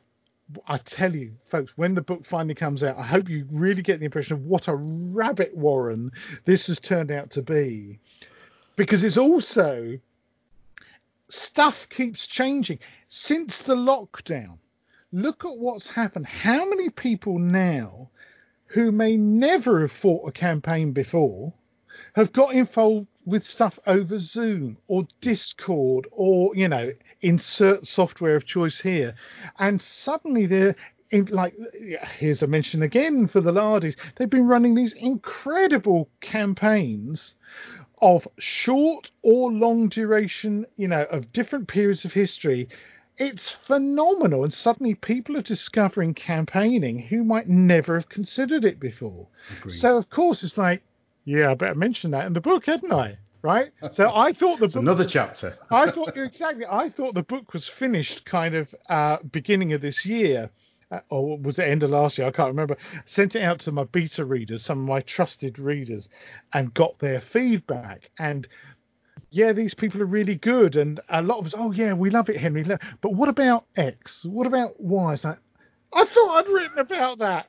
Seriously. and then you go back and read it. It's like I could have sworn I'd written. And then, of course, now I've just been in correspondence with um, with Nick Skinner, in fact, about this whole thing about Discord campaigns and stuff, because he had written a bit for me for the book a few months ago, before the before the cancer kind of took over and the lockdown and everything, and. He's, they've been running so many of these campaigns. I said, mm, "Do you want to update the bit that you sent me, Nick?" And he said, "Oh yeah, I suppose I ought to," which is just. But that's what it's like. So at some point, I'm just going to say, "Enough! The end. I, am going to offer one piece of advice to you, Henry. I'm no author, I'm no wordsmith, but I do like to think that part of the success of the original book is down to a photograph on. It's about three quarters of the way through the book, and it's me demonstrating a game at Partizan. I Yay. like to think that that photograph is partially responsible I tell you what, I've dined out on that a little bit amongst my wargaming mates, just leaving it casually open at the page. Oh, oh, how how embarrassing! Sorry. Oh, appears to be me in Henry's book. there you go. There's an awful lot of people, as you know, in that book, who randomly yes. happen to be at shows and have gone, "Hang on a minute, that's me." well, it's, it's, I've had no royalties. Well, it's it's wonderful. It's a wonderful book, and it's one it's one of those books that you can dip into again and again and again, and it just shows the work that you put in. I followed your your progress on on writing that book as you appeared on various podcasts, and uh, I know it was a mammoth task, and, and, and God bless you. But it was a standing joke. When Neil Shuck and I used to do our view from the veranda, it was a standing joke, wasn't it? yes, like, that and the the complete guide to point systems by R.P. Riestley. yes, yeah, I love that one. And you gave us a bit of a shock when uh, you intimated you were about to talk about points and then got diverted away to some random subject. I thought that was very yes, well. that was a running joke. This is how I um, I haven't seen Neil in ages, bless his heart, and I hope he's all right because I know that that was a brave decision they made, him and Mike, to say, do you know what? I think we've done enough with the with the Meeple show, um, and but then you know it will remain forever untainted in people's Yes. memories. You know, I think they it was they did the right thing, not saying you know dragging it on for ages when they didn't really want to continue doing it. So that was really good of them, and at the same time, you know, I know the effort that goes into this. Now I'm podcasting myself, and I've done what fifty seven or something battle chats plus a whole bunch of specials and stuff. Mm. So it's like it's a lot of hard work. People don't realize they think, oh, you just sit down and chat with someone. It's like, mate, you should see some of the editing I've had to do on some of the shows. Exactly, Um, and uh, this is this will be episode eleven, so I'm but a baby in in the uh, in Double the digits, mate. double digits. Yeah, that's quite an achievement. I thought to reach double Well, you know, you know, and what's really lovely is that as a, as a as a hobby, we have spawned. I mean, we're really lucky because we've still got uh, like several War Games magazines. We've still got War Games Illustrated. We've still got War Games Soldier and Strategy. We've still got Miniature War Games. You know, and there's also tabletop games as well. so that's a lot for what is really a niche hobby. And the number of you know blogs out there now that people are managing to sustain and podcasts, mate. You know, uh, I think you know. The, I, I someone said to me because. Um, there was a guy doing an article for a magazine a few months ago. Said, "Oh, could you let me have a list of you know the wargaming podcasts?" I thought, "Oh, that's a good question actually." And I did the research, and there's like oh, I don't know, hundred different podcasts or whatever it is. Yeah, yeah. Uh, many of them in spheres that I don't really dabble in. Lots of fantasy RPG and stuff, but lots that are dedicated to specific things, like you know, Games Workshop stuff, uh, Flames of War stuff, Six Mil stuff. You know, this it's and the fact is that the hobby's healthy enough to sustain a podcast just about micro scale gaming. Yeah. Mate, you've done a great thing and hey, why not? You know, and I think it's like blogging. I'll say to because some people have said to me, "Oh, well, I could do a podcast." Well, yeah, you could, but the hard thing is not just doing a podcast, but sustaining it Yes. into the future to the point because I know people started their own blogs en masse, you know, a few years ago, and then loads disappeared because basically they got bored. They realised I had this thing I really wanted to say to the world, and then oh, oh, I've run out of stuff to say. I've said it now, but there's nothing else to say. Yeah, finding that new content. You know, being a being a podcaster, you know, exactly as you said earlier in the show, you have to have quite broad tastes and interests to be able to put feelers out. Think, oh, you know, that's interesting. Keep your eye on different things. Mm. Think, oh, that's an interesting. But oh, I want to get them on the show and stuff. I mean, the way it's developed in my show recently, where I've started to get actual academics onto the show. You know, get Professor Gary Sheffield, Professor Tony Pollard, and these people which for me is like, wow, they want to come on my show, which is like amazing. But it's also unlocked a new dimension for me because I'm passionate about military history. You know, I've got a degree in history, and so actually being able to delve into some of the, if you like, the deeper aspects of what we do as a hobby. Uh, you know, we're representing history on the tabletop, so hey, why not have some people who actually know something about that history for real, you know. And I think that a lot of people have responded well to that, and they thought, "Oh, oh crikey!" Yeah. Like I had a hugely in-depth conversation with Gary Sheffield about World War One, and I haven't talked to anyone in depth about World War One since I was at university. Right. So for me, that's like, wow, that was has rekindled an interest that I'd kind of forgotten I had, you know. Well, it's it's one of my my passions, the First World War, and that's um, that podcast with Gary was uh, really good. I, I I'm I follow him on Twitter and. Yeah. Uh, you know, I've read a couple of his books. One, one thing I'll, I'll just come back to because I'm going to let you go very shortly, Henry. All right, that's fine. I'm I. I'm going to undo those handcuffs that I've put on you to keep you to that chair and talking. Um, about the niche hobby, it's a really interesting one because we use that all the time, we don't we? The phrase of a niche hobby. But when you consider Games Workshop now are bigger than Marks and Spencers Yeah. and bigger than the company that own British Gas, or Centrica is it, or something like that, two billion pounds. Yeah. Two billion pounds. It's just incredible, isn't it? Um, and uh, the Perrys were interviewed in The Economist. Yes, um, absolutely. This week or last week, I think. So I think it is slowly crawling out of the shadows, isn't it, and becoming more of an acceptable uh, Yeah. pastime. And uh, you know, I don't know if lockdowns had something to do with that. Well, I, because- I think, Sean, actually, it has because, I mean, uh, this is another big subject that we could yak on for hours mental health. yeah, One of the things that I think people have acknowledged since the lockdown started is the incredible mental health benefits that our hobby can have. yeah, Uh, first of all, it's a pursuit that you can do at home. You don't need to go out and risk your life wearing a mask or whatever. You can do it at home. Everything you want nowadays is available via internet. You know, you can whatever you want, literally from anywhere in the world. Even if postage is delayed a bit at the moment, it'll get here. You know, and, and still, there's stuff I've been able to order. It's like blimey, it's here like next day almost. Extraordinary. yeah. Um, so the, there's that advantage. Secondly, it's a hobby that involves so many aspects. In fact, you know, you could say that my wargaming compendium is, if you like, an homage to the mental health benefits of being a wargamer, because you've got the research, you've got the choices you can make and think about for ages about, oh, shall I do this in 6 mil, 10 mil, 2 mil, 15 mil, 20 mil, 172nd, 28 mil, blah, blah, blah, blah. And all the decisions that go with that. So, what am I trying to represent? Oh, yes, these are the choices. As I say, it's the toolbox thing. Then you've got, okay, the, the purchasing decisions. You're going to go plastic, you're going to go metal, and all these kind of things. Uh, are you then going to paint them yourself or send them to someone else to be painted? And if you are going to paint them yourself, what techniques are you going to use to paint them? What brushes you're going to need? What paints you're going to need? And da da da da.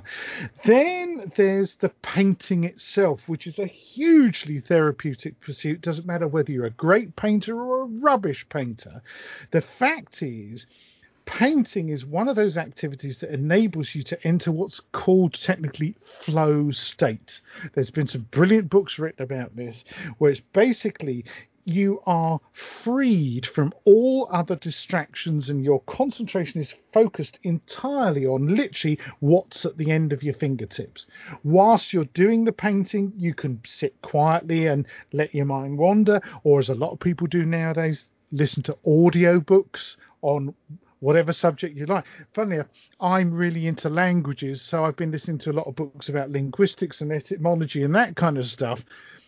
So the painting itself becomes almost an automatic process. And in terms of, you know, psychology, this is fantastic because you're totally distracted from all your other worldly kind of concerns. You're not worrying about your mortgage. You're not worrying about, you know, oh God, what am I going to do about repairing the roof and all those kind of stuff.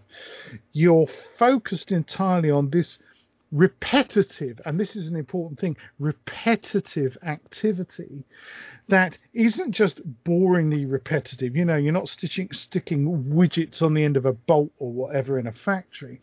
You're doing a repetitive process that then produces these beautifully you know they're uh, first of all they're beautifully crafted miniatures to start with and your efforts enhance those miniatures and they come you come away uh, you've created something beautiful it's literally wow i did that. My godson is in the process of discovering this right now. We've started doing you know uh, painting sessions over facetime. He was all averse to it for ages. Oh god i'm crap. I'm not going to be able to do this.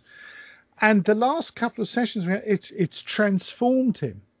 And he's having a difficult time at the moment because his parents are splitting up and stuff. So it's like he, I've been able to give him something, right, which is, I feel, you know, it's wonderful. I feel quite choked up about. Wow, I've been able to do that for him, and he's choked up because he's like, wow. Why did I never listen to Henry before? He kept telling me about how wonderful this thing was. So you do the painting and you base them and varnish them and then you get to play with them, right? So you then have the gaming thing, which itself is massively beneficial mental health wise.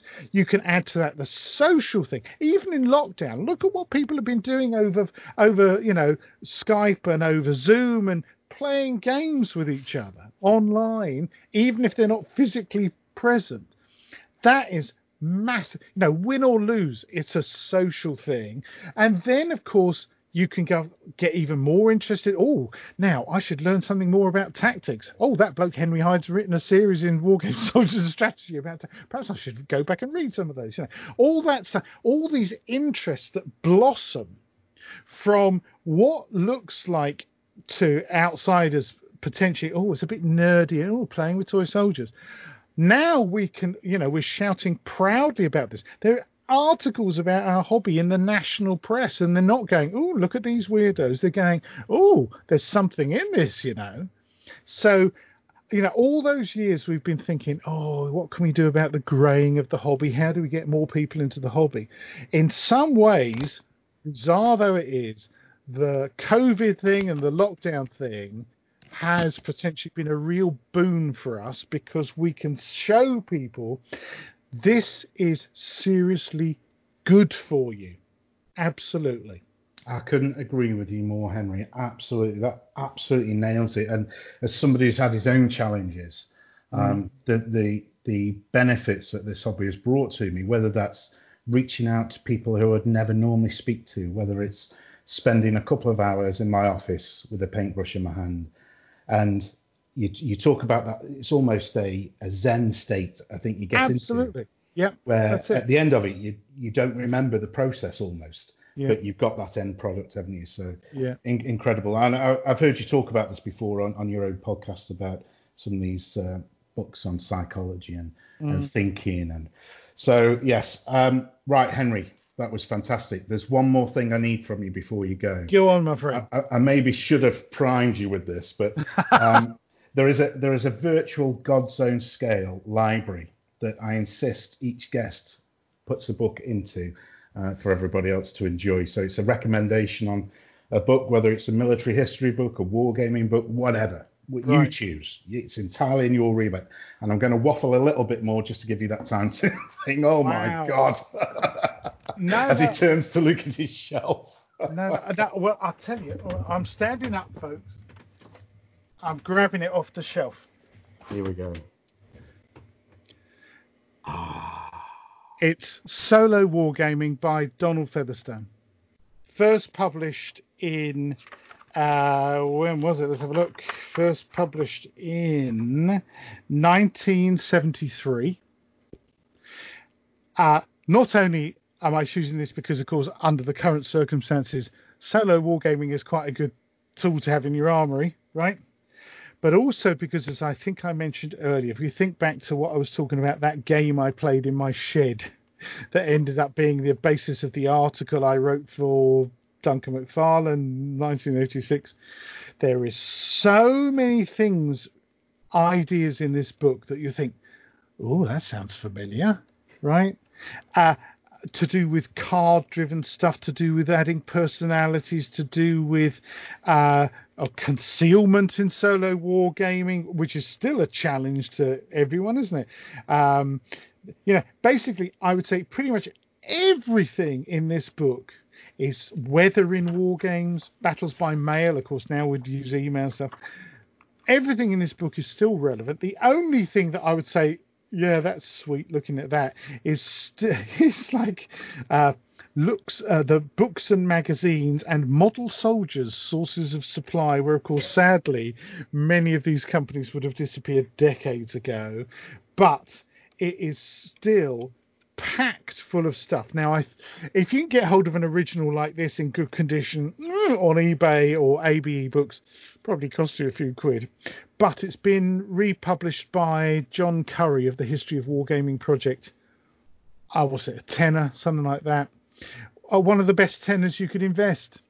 Uh, it's just I, I'm a great believer in what goes around comes around in our hobby, and there are so many things I look at now where people say, "Oh, I've, we've invented this amazing new rule system," and what I was like, "Yeah, that sounds familiar from like 1960 something," and you know, I, I think it's just. So I'm not recommending the book just because, hey, you know, I fall at the feet of Donald Featherstone. It's simply that it is there's just it's packed full of ideas. Uh, Don Featherstone was a great one for just here's an idea, here's an idea, here's an idea, here's an idea. He wasn't prescriptive. You know, much as I love Charles Grant and the War Game, which I could have plucked off the shelf and stuff. Uh, Charles was more prescriptive. He was avuncular, but it was very much kind of this is the way to do it, right? And this is this is how I wrote these rules. This is why I wrote them this way. This is the way to do it. Don Featherstone was much more Catholic. There's that word again. Grabs ideas from all over the place, admits that not all of them are his own, bungs them in a book, out it goes, and it's like I can remember the first time I got this off the the shelves of it would have been Southend Library back in the day when I was a kid. Uh, absolutely blew me away, and still I go back and uh, flick through the pages and think, "Wow, that's amazing!" You know, solo solo gaming and um, even wargaming in bed if you do come down with the disease. wow. that's an, that'd be an interesting chapter to read. so that's still my, solo at that point. Absolutely. But anyway, so that's my recommendation for your virtual shelf, mate. Brilliant, Henry. Well, that shall take pride of place amongst uh, all, all, the other books that are, are gathering dust on there. Henry, um, it's very difficult to put into words how pleased I am that we've finally spoken. Um, that uh, you, the, how the conversation's gone. It's you've blown me away, mate. So I, I, thank you so much for taking the time out of, of your day, and you're going through some incredible challenges at the moment, and yet you're still smiling.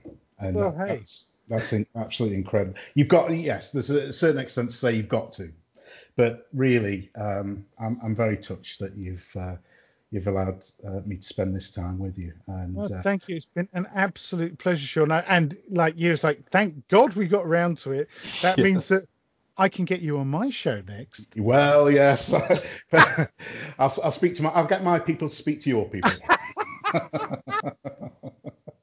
um, so uh, I'm going to say that this is uh, the end of episode one of Perspectives from the Patio. and if there's an episode one, there has to be an episode two, Henry. Uh, and uh, I'll, I'll tie you to that as and when uh, we get round to it. But mate, thanks so much for your time, and uh, I wish you all the health and all the the best wishes, as Thank I'm you. sure everybody who listens to this does. But thank you, Henry. You're extremely welcome. It's been a pleasure.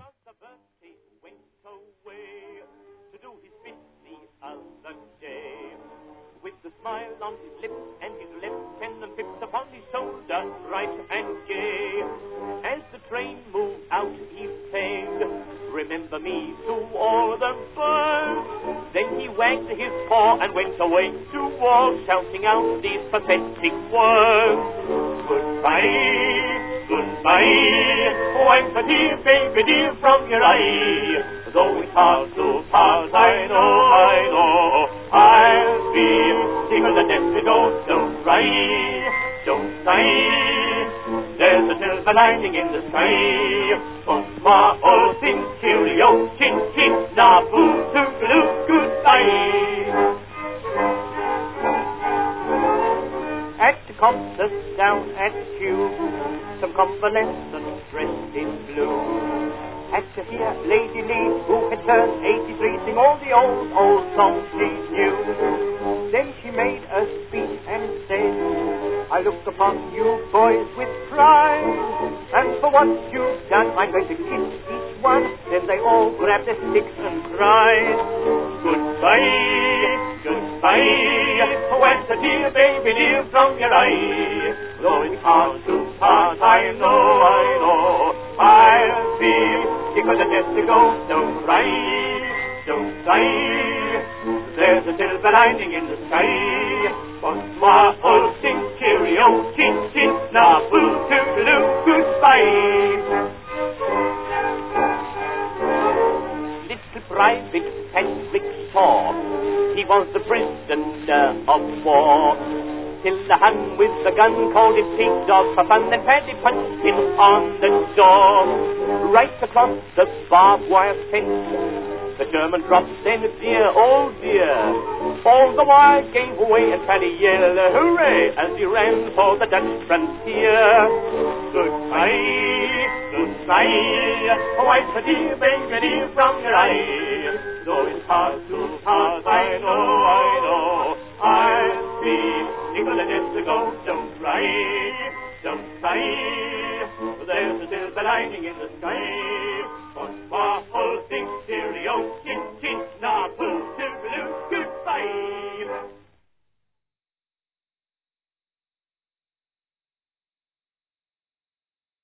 Cheers, mate. Mate, thanks so much for that. That was it was truly amazing. What a, what a great chat that was. And I'm I've kept you up past your bedtime, I'm afraid. No, no, it's not my bedtime, mate. It's dinner time. oh, dinner time. I better go. That's what the rumbling was. That'll be little tanks coming for you, anyway. That's the one. Mate, thanks so much. Um, and uh, hopefully, hopefully, uh, as lockdown gets lifted, then I suppose there's a chance the October parties are maybe um, running. Uh, we haven't heard much from Lawrence on that, or Uh, I mean, they're they're they're leaving it as long as they possibly can before having to make a decision. I think it would have been late September, or was it earlier? So I've lost track. I'm Yeah. supposed to be there. If it happens, I'm supposed to be there. Yeah. And if it doesn't happen, I'll do another virtual thing like I did that three-hour monologue. I, I absolutely, I absolutely love that, Henry. Those Did going you? back through those old photos. I was there at this show when that game was on, um, and I don't know if it was through the magazine or through the blog where you were talking about the build up to it, and then Yeah, yeah. the actual day itself. It's just bloody incredible that was. And yeah, yeah. you talk was- about um, you talk about those battle scenes. Well, with all those individually based figures. Oh my god, yeah, yeah. Yeah, particularly the Mollwitz one. I mean, Sittangbad was kind of manageable, but Mollwitz was like. But the thing there was like, oh my god, these are the actual figures that are in that book. Oh my god! And the way that, you know, they weren't treated with any reverence. Charles was just, you know, scoop them up, plop them down. No, no. You didn't have white gloves on. It was just like, but that's the way they've always treated them, and this is the thing you see. Like to to to me, they are like you know holy relics. To them, it's just the toys they use. Yeah, it's uh, toy soldiers. Just and then he sold them all off, and he's replaced them all with you know Mindens and what, Oh, right, which is okay. like really. But yeah, hey, yeah, yeah. he's the brigadier. They're his toys. He can do it. Who's that- who's to argue? right, Henry, I'll, I Oh, shall mate. let you go and get your uh, your dinner, and uh, I will catch up with you very soon.